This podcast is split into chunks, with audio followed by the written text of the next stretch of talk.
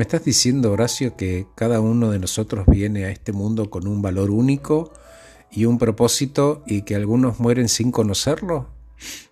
Efectivamente, Luis, todos nacemos y en algunos, algunos lo hacen en una familia y para ajustarse a la cultura de esa familia, a la comunidad, al género, van como cubriéndose con capas y capas de mandatos, de creencias, de deber ser, de historias, de tradiciones, ocultando quiénes son, para que no se note que uno es distinto. ¿Y por qué hace eso? Y porque quieren pertenecer, quieren que lo quieran en esa comunidad, porque él nació ahí. Y conforme van creciendo, y aún de adultos, algunos individuos pasan gran parte del tiempo incómodos en su propia piel, como que no pertenecen, ¿no? y sin autenticidad, con dolor incluso. No permiten que ese yo nazca, es como un parto. Si resistís el dolor, al bebé le cuesta nacer. Si acompañás el cambio y honras tu verdad, la providencia te va a mandar ayuda. Se trata de permanecer curioso y abierto.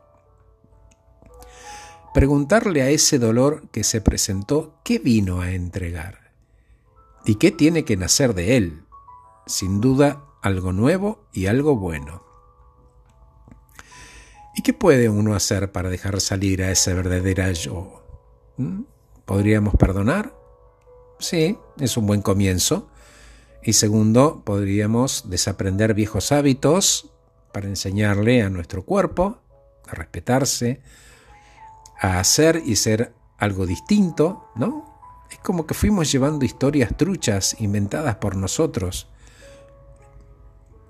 también perdonar, porque desde el perdón se liberan años de historias y suposiciones acerca de uno.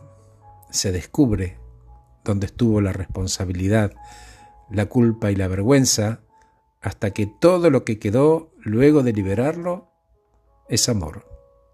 El amor en su estado más puro, el amor más primario, que es el amor propio. Uno se ama a sí mismo y recién ahí se ama al resto. Me quiero para querer a los demás. Conforme descubras tu propósito, te vas a volver mucho más tolerante con todos, vas a estar alerta y activo y en paz, vas a decir cosas que siempre había necesitado decir de la mejor manera posible y hacer aquellas cosas que siempre quisiste hacer. Y no por eso vas a ser un irresponsable. Vas a ser más valiente y auténtico con las personas en tu vida y además vas a ayudar a otros a buscar su propia verdad. Gracias por escucharme. Soy Horacio Velotti. Este podcast se titula Descubriendo tu propósito. Chao.